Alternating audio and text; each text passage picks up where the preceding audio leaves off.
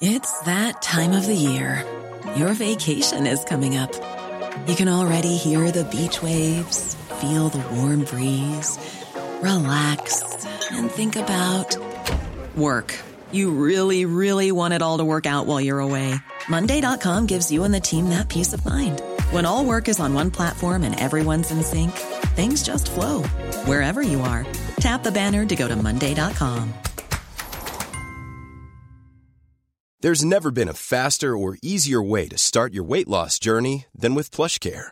PlushCare accepts most insurance plans and gives you online access to board-certified physicians who can prescribe FDA-approved weight loss medications like Wegovy and ZepBound for those who qualify. Take charge of your health and speak with a board-certified physician about a weight loss plan that's right for you. Get started today at PlushCare.com/weight loss. That's PlushCare.com/weight loss. PlushCare.com/weight loss. Whether it's novels, movies, or in the popular imagination, the usual stereotype of an enslaver in pre-Civil War America is certainly a male. Today, we're going to find out just how wrong this presumption really is.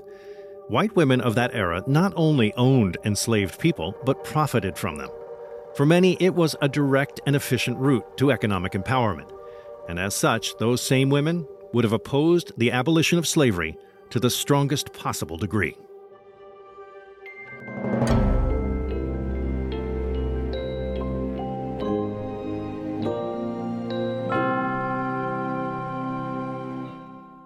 Hello, this is American History Hit, and I'm Don Wildman. Welcome and thanks for listening. The institution of slavery in America is historically considered a thoroughly male domain, the purview of, say, patrician plantation owners who managed their lands and their enslaved labor force as legal holdings like the rest of everything else in that patriarchal society. And always important to remember, prior to the 19th century, this was in the North as well as the South. But it's a surprising fact to many, including myself, that over time, some 40% of the enslaved population in the South was owned by white women. In an era when American women otherwise operated without much agency or independence, they were utterly reliant, bound to their husbands or fathers in every legal realm, including the custody of the children they'd born. But when it came to the buying and selling of enslaved human beings, white women had full rights to do as they wished. Dr. Stephanie Jones Rogers is an associate professor of history at the University of California, Berkeley, whose award-winning book, They Were Her Property, White Women as Slave Owners in the American South, examines this systematic aberration and the motivations behind it, how this double standard reality advantaged both white men and women over generations and centuries. Greetings, Stephanie. Thanks for joining us on American History Hit. Thank you so much for having me, Don. I hope I spelled that out correctly. I mean, it's a very fine, sort of subtle reality we're talking about. In a society in which women rank second to men in every regard, can't vote, can't hold political office, barred from higher learning, job choices limited, obviously, you name it.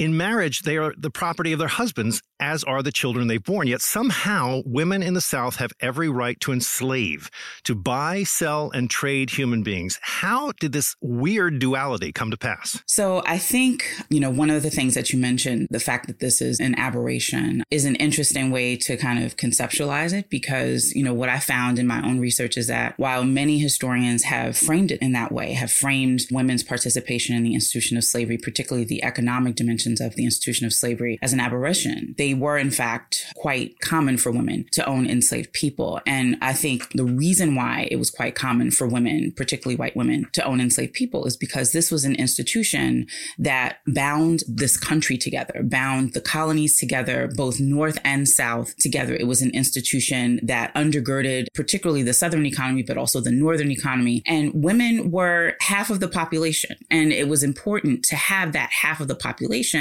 buy into this system that bound Americans, white Americans, together. So those men, primarily men who established the institution, who helped to sustain the institution and perpetuate the institution, looked to women, looked to white women to support and sustain that institution as well. So it was fundamental to them, through their eyes, to have women buy into this institution because it was absolutely fundamental to the nation. So we're talking about a kind of equality in an unequal society otherwise. I mean, there were laws passed that guaranteed this equality where enslavement was concerned.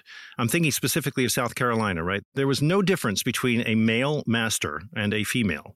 Guaranteed rights. Why did they need to institutionalize it like that? Why did they need to guarantee it? Well, I think what those laws show is that there was a kind of constant conscious thinking and rethinking and conceptualizing the institution, thinking about the fragility of the institution, the vulnerabilities of the institution.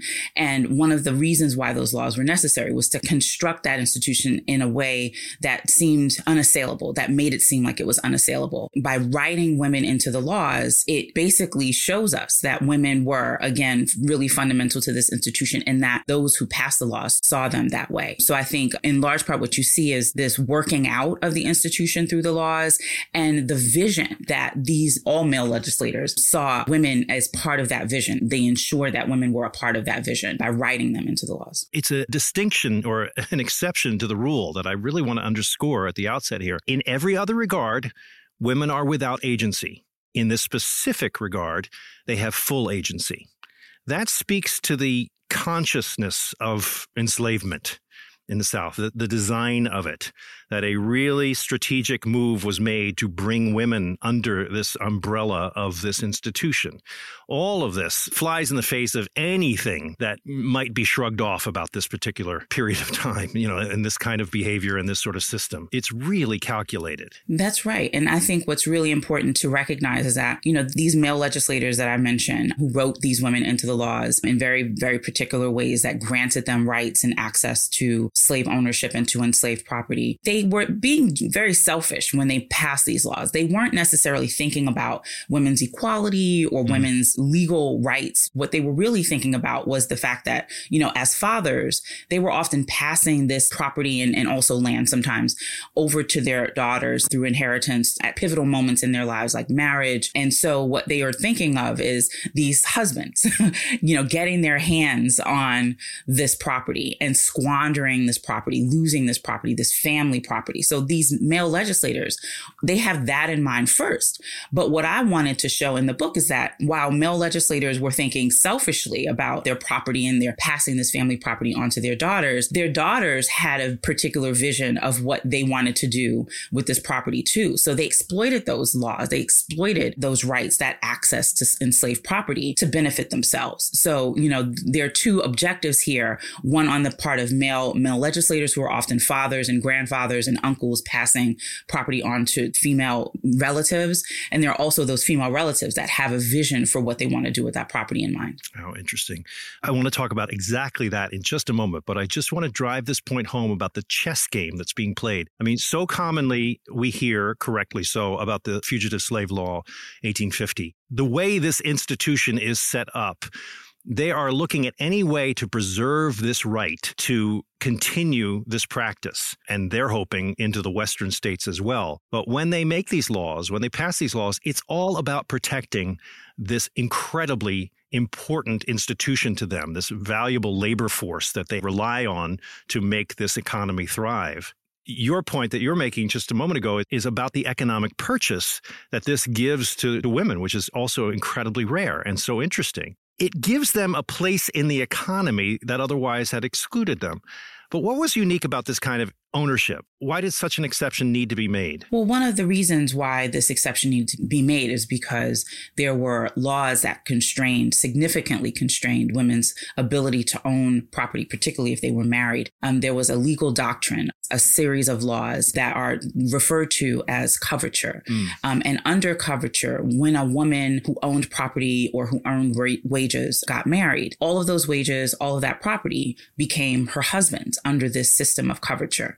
And because of this, there were all of these legal constraints that made it almost impossible for women to own various forms of property and to retain possession of their wages. But what I show in the book is that there are all of these legal instruments, these loopholes that women learn about and use and exploit in order to circumvent the constraints of coverture, particularly amongst married women and widowed women who then decide to remarry. So they find ways around these laws that constrain them, these systems of law that constrain them. And those loopholes, and what I think is really interesting is those loopholes are kind of built into the system, again, in order to get buy-in from this half of the population that seems, you know, in all other ways, in all other aspects of their lives, to be legally and economically constrained. It's a form of wealth. I mean, we're talking about these plantations, and these women would have owned dozens of enslaved people. I mean, when we're talking about these plantations specifically, we're talking about hundreds of enslaved people. That translates into massive amounts of wealth, which can then be passed on intergenerationally. And if you're a woman who otherwise doesn't have any of that personal wealth accounted for elsewhere in her life, in a sense, this can be looked at in the way of a dowry and that kind of, you know, stuff that's done in those days. And this gives a lot of power. So we're not only talking about wealth, but we're also talking about power and sort of balancing out that relationship between men and women in the South. That's right. I mean, what I thought was really interesting that I wanted to foreground in this book was the voices of formerly enslaved people and what they had to say about the white women who owned them. What they would often say is that women were often the individuals who brought the majority, if not all of the property, into the marriage. So all of the enslaved people belonged to the wife, and the wife would bring those enslaved people into the marriage. They would also own, of course, other forms of property, but their primary form of property ownership was in enslaved people. And so they used that property to exploit the circumstances that came with property ownership. They would be able to dictate how their husbands would be able to engage with those enslaved people, whether they'd be able to punish them or not, whether they could sell them or not, whether they could use them to till land that they may have owned. So women would often levy those enslaved people against the odds, you know, the constraints that they would ordinarily face if they didn't come into their marriages with property. And so what I also suggest in the book too is that when we talk about this system of American capitalism, we talk about the growth of American capitalism, women are rarely a part of that story. But when we look at women who owned enslaved people, and we know that enslaved people were fundamental to the growth of American capitalism in large part because of the fundamental role that they played in cotton cultivation, sugar cultivation, etc. We then have to center women in that story too, because women are bringing these enslaved people into their marriages. They are the cultivators of the soil. They are fundamental to the expansion of slavery, and they're thus fundamental to the growth of American capitalism. So they are critical to a part of the American story that they've often been written out of or excluded from. Probably to their advantage, historically speaking. And suddenly your book is bringing that into the stark light. One very uncomfortable reality is our own founding father, George Washington, his wife, Martha, was the owner of a great deal of enslaved people. That's right. So Martha Washington owned many, many enslaved people. And towards the end of George Washington's life, when he wrote his will, he had basically acquired the labor of those enslaved people through that legal doctrine of coverture that I referred to earlier in the podcast. So George Washington wrote into his will that upon Martha Washington's death, those enslaved people would be freed. And so there was this fear that Martha Washington had about the implications of that provision in the will, whether these enslaved people would accelerate the timeline for her death or not. So there was concern about that. What was the nature of her fear exactly? What do you mean? Well, she feared that those enslaved people would cause her untimely death in order to accelerate the timeline for their own freedom. So there was fear about that. Interesting. George ends up dying before her, am I right? That's right. So all of his stipulations in his own state are not followed. That's one of the big interesting aftermaths of his otherwise proud life. Where did you first discover this? Because I'm a man of a certain age who has never heard this before, which is extraordinary. Where did this reveal itself to you? So as a graduate student, I was, you know, in the throes of preparing for these major examinations where we have to read, you know, hundreds of books to prepare for it. And reading the scholarship in African-American history, and I was reading the scholarship in white Southern women's history. And those bodies of scholarship seem to be saying something very different about white women's economic investments in the institution of slavery. By that, I mean the buying and selling of enslaved people and the hiring of enslaved people. And so I was really interested in why they seem to be saying something very different about white women's relationships to the institution of slavery, and particularly their economic investments in the institution of slavery. And I noticed that they used different sources, largely different sources. So those scholars who focused on the experiences of African Americans in slavery were using this wonderful collection, this very rich collection of interviews that the federal government had conducted with formerly enslaved people in the 1930s and 1940s.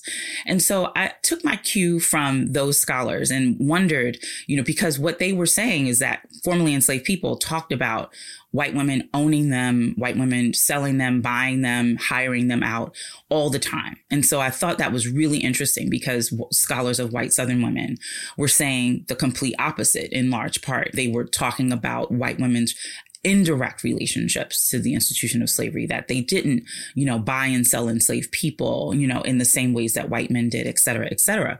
So I took my cues from the scholars of African-American history and I looked at those interviews more closely and found that they were in fact right, that in these interviews that the federal government conducted with formerly enslaved people, they talked about white slave-owning women all the time. They talked about how formerly enslaved women and men would talk about how slave-owning women would often inherit them when they were little girls, when they were even infants, and talked about these relationships that white women developed over time to the institution of slavery. So fundamental were these relationships, they argued, that white women's actual identities as Southern women were tied to the institution of slavery, to the possibility of slave ownership, to the promise of slave ownership, and to the eventuality of slave ownership. Mm-hmm. So I wanted to take those assertions seriously, that testimony seriously, and I wanted to center that testimony in this book. And so that's what I did. I took my cues from those formerly enslaved people and then kind of worked my way out from there and used other sources that historians traditionally use, like legal records and financial documents, military correspondence, et cetera. It is such a subtle reality, but it's such a fundamental one, isn't it? I mean, it's really a deep part of the infrastructure of this institution and how it maintains itself over hundreds of years. If you have the women of the household in charge of this thing, then they're able to carry it on through the generation. They're calling the shots, essentially. And that just seals it up even more certainly than it's already been done, you know, if it was just men running the show. That's fascinating. Yeah. One of the things that I discovered through the book that I was most surprised by was, you know, there's conscientious effort on the part of women to invest in the institution of slavery. They have to overcome more obstacles than white men do in order to participate in this mm-hmm. institution, to invest in this institution. And what that showed to me, what that underscored to me, was that sometimes these women were even more deeply invested in the institution of slavery than white men were, because white men didn't have to jump through the hoops that white women did in order to own enslaved people and to keep that property in their hands. So what I showed in the book was that these women were often far more deeply invested in the institution of slavery than white men were. It's always shown, you know, in the quaint ways of A Gone with the Wind or that sort of apologist media that the domestic side of all of this is relationships and they're raised by enslaved people and it's all this sort of emotional quality to it all. This all flies in the face of that. There's a calculated measure to this that has to do with economics and finances, period. That's right. I mean, this is fundamental to the economic system of the nation, particularly of the South. Enslaved people are one of the primary forms of wealth, one of the most significant forms of wealth in the Southern United States. And so women want a part of it. They want a piece of it and they get it. Not only do they get it, they hold on to it and they exploit it. Sometimes they're able to profit from the institution of slavery. They see it as a business. Some of them see it as a personal investment, but many others see it as a mode of profit, means by which they can profit and to augment their wealth. And they take every opportunity to do that. Stephanie, so are we talking about pre-19th century here? Were these legalities in which female ownership of enslaved people existed legally on the books? Does that predate the 19th century? Are we talking about 1700s here? Absolutely. So, you know, I found women owning enslaved people in the 1600s, as early as the 1600s. Okay. And the legal system greatly benefited those women as well. So those laws that are being implemented in the 1600s and especially the 1700s, is when you actually see, you know, the term mistress appear in the laws of colonies like Virginia and South Carolina. So the laws begin to support these women and sustain these women's economic investments in the institution quite early, well before the 19th century. It always amazes me, you know, the practice of slavery, this centuries-long institution happens for the most part on the domestic front. I mean, in homes and on plantations, the intimacy of the system is folded into everyday life.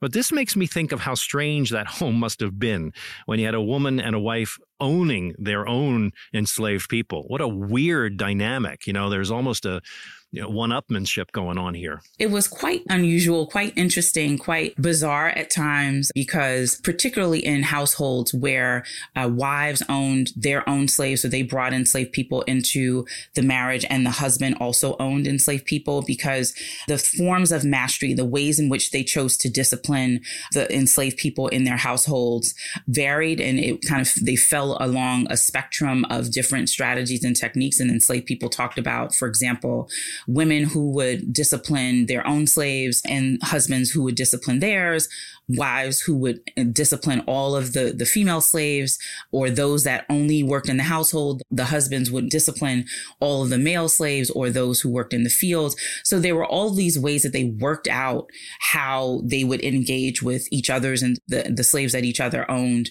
I mean, they always worked them out in very interesting ways. And sometimes what I thought was really interesting is that, you know, there's this idea that masters are always the disciplinarians, that masters are always the individuals who are more violent. But there were households in which enslaved people, you know, talked about wives, mistresses that were the bosses in the household, that the husbands were very hands off when it came to discipline and punishment, and that it was the mistress of the household that would often be the one who disciplined them.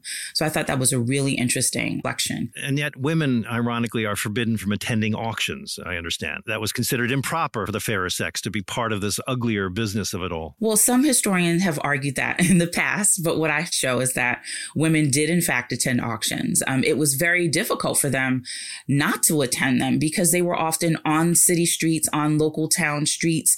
They took place in front of courthouses, local county courthouses.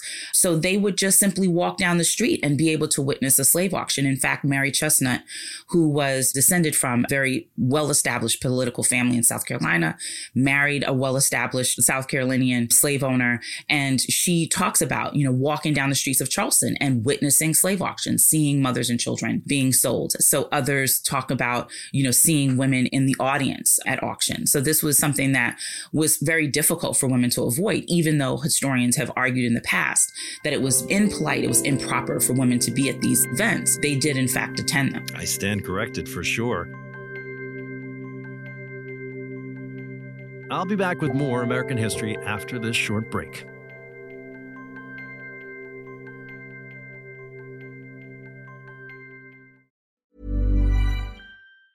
Ryan Reynolds here from Mint Mobile. With the price of just about everything going up during inflation, we thought we'd bring our prices down.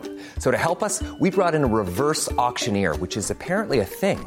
Mint Mobile Unlimited Premium Wireless. How to get 30, 30, how to get 30, how to get 20, 20, 20, how to get 20, 20, how to get 15, 15, 15, 15, just $15 a month? Sold! Give it a try at mintmobile.com/switch. $45 up front for 3 months plus taxes and fees. Promo rate for new customers for limited time. Unlimited more than 40 gigabytes per month. Slows full terms at mintmobile.com. I'm Helena Bonham-Carter, and for BBC Radio 4, this is History's Secret Heroes, a new series of rarely heard tales from World War II. They had no idea that she was Britain's top female codebreaker.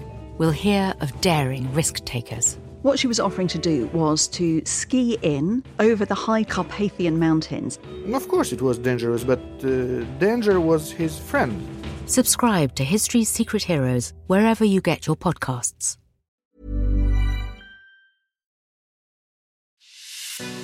How much of a tyrant really was Julius Caesar? Would we have ever stood a chance against the first dinosaurs? And did Helen of Troy really have the power to launch 1,000 ships? Well, you can expect all of this and more from The Ancients on History Hit. Join us twice a week, every week, as we explore some of the greatest moments of our ancient past. Subscribe to The Ancients wherever you get your podcasts.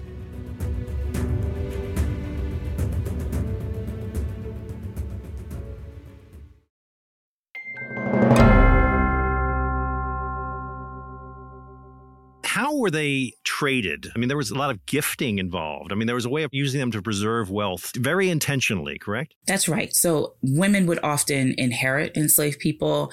They would be given enslaved people as gifts. So sometimes as birthday gifts when they were young girls, as wedding gifts, as Christmas gifts. And then, of course, upon marriage, they would often get as a wedding gift a number of enslaved people. You know, it was seen as a nest egg almost. Yeah. These enslaved people would kind of be the financial support upon which women could rely in marriage. It is one of the idealized stories of Southern plantation life, thoroughly apocryphal, that domestic enslavement, the so-called house slave, was an easier row to hoe, that they were part of the family. That's the Gone with the Wind version that I was speaking of. I suppose it might be preferable to working the fields all day, but this labor came with its own violence and specific dangers, rape for one, rather a fact of life for the enslaved domestic, right? Indeed. I mean, one of the things that I think enslaved people underscore time and again is the fact that, you know, when they worked in the household, they were under constant surveillance. They were under constant pressure to perform in the ways in which slave owners wanted. And women, as, you know, managers of the domestic sphere in large part, they were often the individuals who were surveying enslaved people, who were the ones who punished those enslaved people who worked in the household. They also created, what I argue in the book, at times created circumstances that made the sexual violence of those enslaved people possible within the household and beyond it. So yes, sexual violence permeated the Southern household. It was something that many enslaved women and some have argued enslaved men were subjected to in the household and of course beyond it. And white women played a role in those acts of sexual violence as well. It's so ugly. It's hard to even talk about this. You know, when you really push this all into the light and show how calculated and how nasty it really was, it's extraordinary. And it does bring to mind the other thing that is often spoken of, the divisions of families, you know, the breaking up of families, mothers and children. This would have been the purview of these women who were in charge of that process and that those decision-making, because it was another form of trading. It was another form of wealth exchange, wasn't it? Absolutely. And one way that I wanted to underscore that, to kind of highlight that their roles in those familial separations was through my examination of their use of enslaved women as wet nurses for their own children, for their white infants. And so, you know, what I show is that white women, they wanted, of course, to nurse their own children, to breastfeed their own children, but were incapable of doing that because of illness, because of insufficient milk supply, and a variety of other reasons, while others just didn't want the burden of that role, of that responsibility. And so they looked to enslaved women to serve as wet nurses for their children. And they created such a demand for those women's labor as wet nurses that entire market emerged in order to supply them with the laborers that they needed. One of the unfortunate results or outcomes of the creation of that demand and that labor market was the separation of enslaved mothers from their infants, from their children. And so this was, you know, routine throughout the South, although other historians have argued that it was a rare event. It was very uncommon for this to happen. Enslaved people talked about this happening quite frequently. And what I found really kind of heartbreaking was that the individuals who often testified to how common it was for this to happen were the children who were left behind, those enslaved children whose mothers served in this capacity and were often separated from them when they were very young. When this whole insidious system comes to an end, when emancipation is declared and the Civil War is fought over the issue, is there any evidence how women in the South generally felt about its end in any way that was unique from men? I mean, is that recorded at all? You know, it fit in with the ways in which white men were responding. So they initially were very resistant to the idea of slavery's end, of Black freedom. They engaged in a variety of acts of economic preservation. You know, they would hide enslaved people. They would transport enslaved people from one state to another as the Union Army encroached upon their homes and households and communities. They often sold enslaved people away. When they saw the writing on the wall, they would sell enslaved people away so they could try to recoup the investments in those enslaved people. And then once the writing was really on the wall, when emancipation was inevitable, they talked about wanting to die at the very prospect of Black freedom. And again, you know, they talked about this well after the war was over, you know, and recreated again, you know, they thought twice about it, and then, you know, wrote these biographies and autobiographies of, you know, themselves and their descendants, I mean, their ancestors. And they talked about, you know, these kind of very benevolent roles that they played in the institution of slavery. So they kind of recreated and rewrote the narrative once slavery was over, and they, you know, had no choice but to embrace or accept that. It really sheds an important light, Stephanie, on something I've always misunderstood. I mean, how would this engine be driven so energetically to fight a war over this subject? And of course, we're well aware of all the traditional excuses for this and the issues involved. But now you're telling us about this entirely different dynamic, that you have these women in the midst of this whole system who are also driving this machine. That's a whole different level of intensity. Absolutely. And at the time of the war, you know, these women who owned enslaved people often didn't own any other form of property or wealth. Mm-hmm. And so they were profoundly invested in the institution of slavery's continuation. And so the war threatened that. They not only threatened the continuation of the institution of slavery, but the war threatened to leave these women financially destitute. So they were fighting their own war, a war of their own making. They had their own reasons to support the Confederacy, to support its efforts to preserve and protect the institution of slavery. Prepping for this interview, I ran across again this phenomenally important document, this diary of Grace Brown Elmore, this white woman in the South who writes all this as the Civil War is going on. I mean, it was, aside from the loss of the lifestyle and the personal wealth it represented, this is what the resistance, this attitude about the people that she says she's protecting, this paternalism towards the enslaved persons that she has, this notion that they can't take care of themselves if they weren't under her care. This also permeated the female experience of this, didn't it? Yeah. So you do see that all of a sudden there's a real concern with the well-being of enslaved people. I have a BA in psychology, so I often find myself thinking about, you know, what this experience must have been like for these women psychologically. And you can see them, you know, psychologically working through their own investments in the institution of slavery and trying to kind of reframe their investments in the institution of slavery to make it not about their personal interest, but about their benevolent interest in the well-being of enslaved people. But in many respects, it's a farce. In many respects, you know, what they show, particularly when slavery is inevitably going to end, is that it was all a facade, you know, that they really are most interested and most concerned about their own economic well-being. There was a retelling of the story right away. You know, they were working hard to frame this in the spirit of whatever could work to convince these Northerners what they were really up to. It seems very diabolical to me. Absolutely. I mean, almost immediately, you know, women who owned enslaved people or who were from households that where enslaved people were fundamental began to write these narratives, these stories about their lives as slaveholders, their relationships with enslaved people from the time they were young girls until the time they grew up. In those stories, you know, they whitewashed the story of slavery. You know, they removed the violence, they removed the economic calculations to make this a benevolent institution and that they were ordained by God to be in these roles. And so they immediately began to rewrite the history of slavery and their story, their part in it. Well, that's the headline of the Lost Cause thing. That begins the whole, you know, 50 years down the road, why all the statues start going up and the whole recharacterization of the resistance, of the rebellion, how it was about a lifestyle and all that stuff, you know.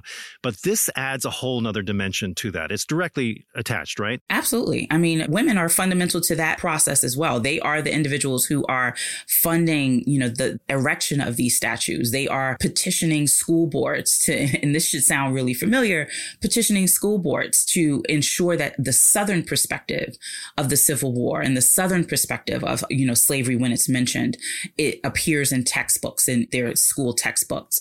So they are fundamental to the kind of rewriting of the story, but also to the kind of framing, the kind of national framing of the war after the war is over. It's endless. I mean, coming to a full comprehension of what enslavement really meant in our history.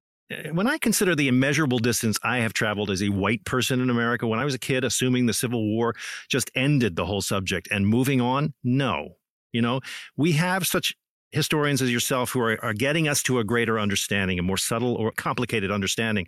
Now, I should mention to you that you are one of the recipients of the Dan David Prize of 2023. Congratulations. Thank you so much. That is a huge, huge deal and a real statement on how important this work is. Anybody who's confused, I don't want to embarrass you by what this really implies. It's an enormous award and only goes to a few people every year. And it speaks to the importance of your work and what you've revealed that everyone needs to know. Thank you so much. Thank you, Professor. It's really an honor to meet you. The book is called They Were Her Property. White Women as Slave Owners in the American South examines this whole system and how it really worked. Professor Stephanie Jones Rogers, thank you so much for being on American History Hit. It was an honor to meet you. Thank you so much for having me, Don.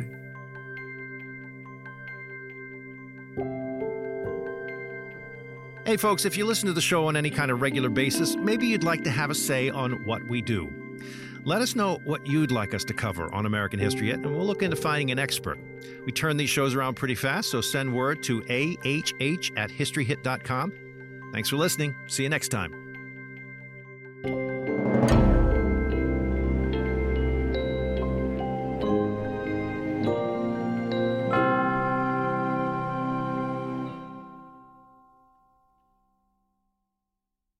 Thank you for listening to this episode of American History Hit. Please follow this show wherever you get your podcasts. It really helps us, and you'll be doing us a big favor. Don't forget, you can also listen to all these podcasts ad-free and watch hundreds of documentaries when you subscribe at historyhit.com/subscribe. As a special gift, you'll also get your first 3 months for just $1 a month when you use code AMERICANHISTORY at checkout.